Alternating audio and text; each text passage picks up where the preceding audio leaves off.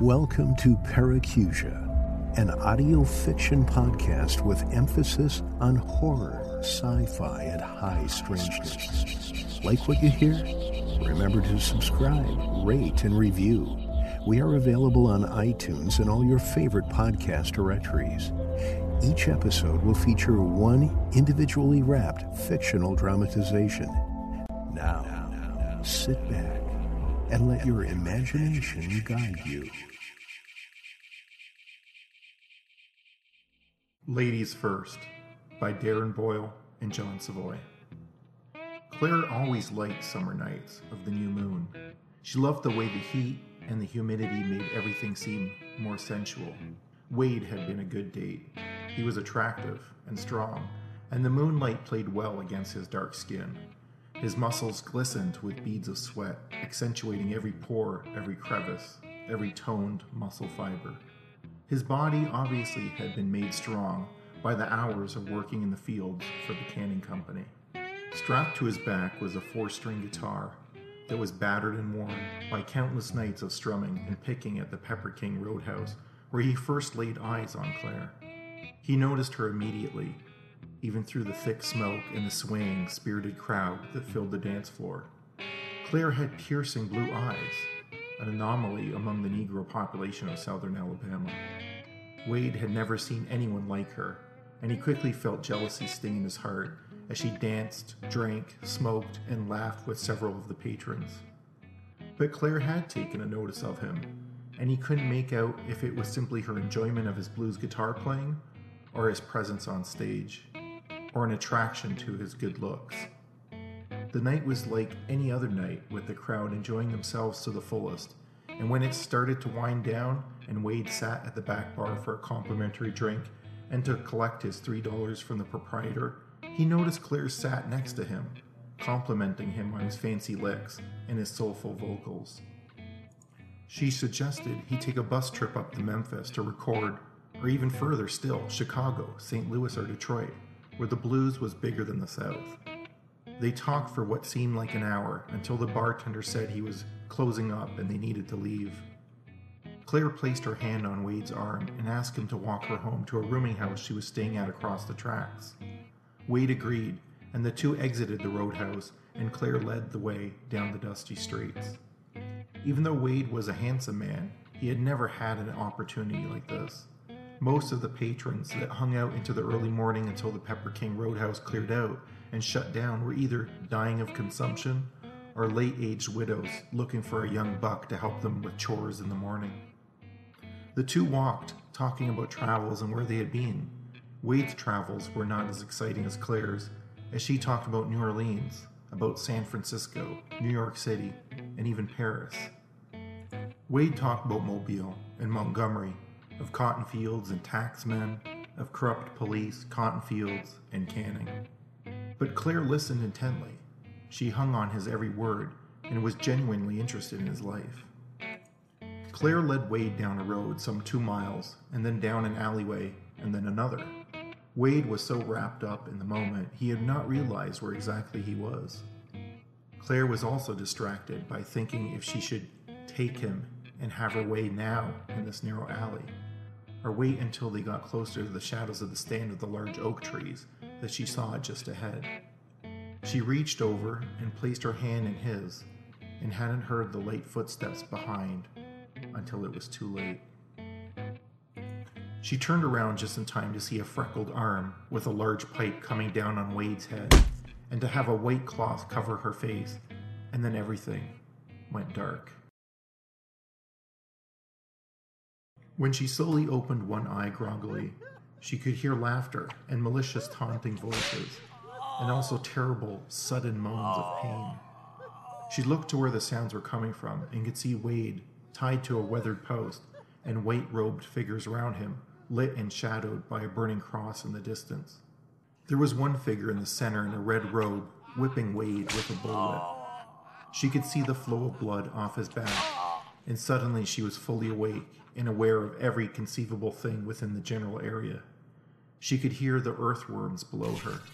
She could smell the burning wood and taste the soot of the burning cross. She could hear cicadas in the trees. She could see the thousand stars above her with intense clarity. She then realized she was laid flat on the ground and tied around the ankles and wrists, and she could feel a heavy set man starting to press up against her below the waist. As he tried to undo her belt on her skirt, she saw him in his hoodless robe looking at her as he was calling to the others. Hey, the coon bitch is awake. Time to show her a good time. He then leaned in a little closer, and Claire could see the redness of his alcohol fueled eyes and the rancid odor of steel tobacco upon his breath. His weight crushed her against her bosom and made it nearly impossible for her to breathe. Rest easy, nigga. I'll go easy on you. Well, at least for the first time. These boys will poke you in every hole, and you're gonna like it. Claire swallowed down burning acidic bile that swelled up from her stomach. But then, just as the freckled faced man leaned in, his tongue gliding its mass dripping of saliva and chewing tobacco up her neck and toward her ear, she felt a fiery rage deep within her. He didn't have time to make a noise as she buried her teeth into his jugular and ripped out muscles and tendons and half of his voice box. Blood sprayed down upon her, and she ripped free of her bounds in an animal like fury. The man rolled to the side, clutching his neck as blood pooled around him. His eyes wide and his breath labored, he rolled over on his back, cursing or whispering a prayer. Claire could not tell. She leaned over him, removing his hand that was holding the wound closed and preventing death. She reached down and jabbed her fingers deep into his neck, her long fingernails penetrating the flesh easily and reaching through until she met the bones at the end of the skull. The man's eyes bulged out and his arms flailed relentlessly, unable to scream in pain. But Claire proceeded to grasp around the spine and lifted the heavy man up to his feet and then, smiling now, she tossed him towards one of the oak trees, his head thumping against it and his body went limp.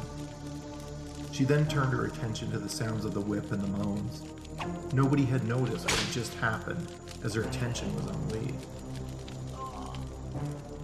Wade was grinning because, by his vantage point, he saw what had just happened beside the oak tree, and he saw Claire approaching the men from behind, unnoticed.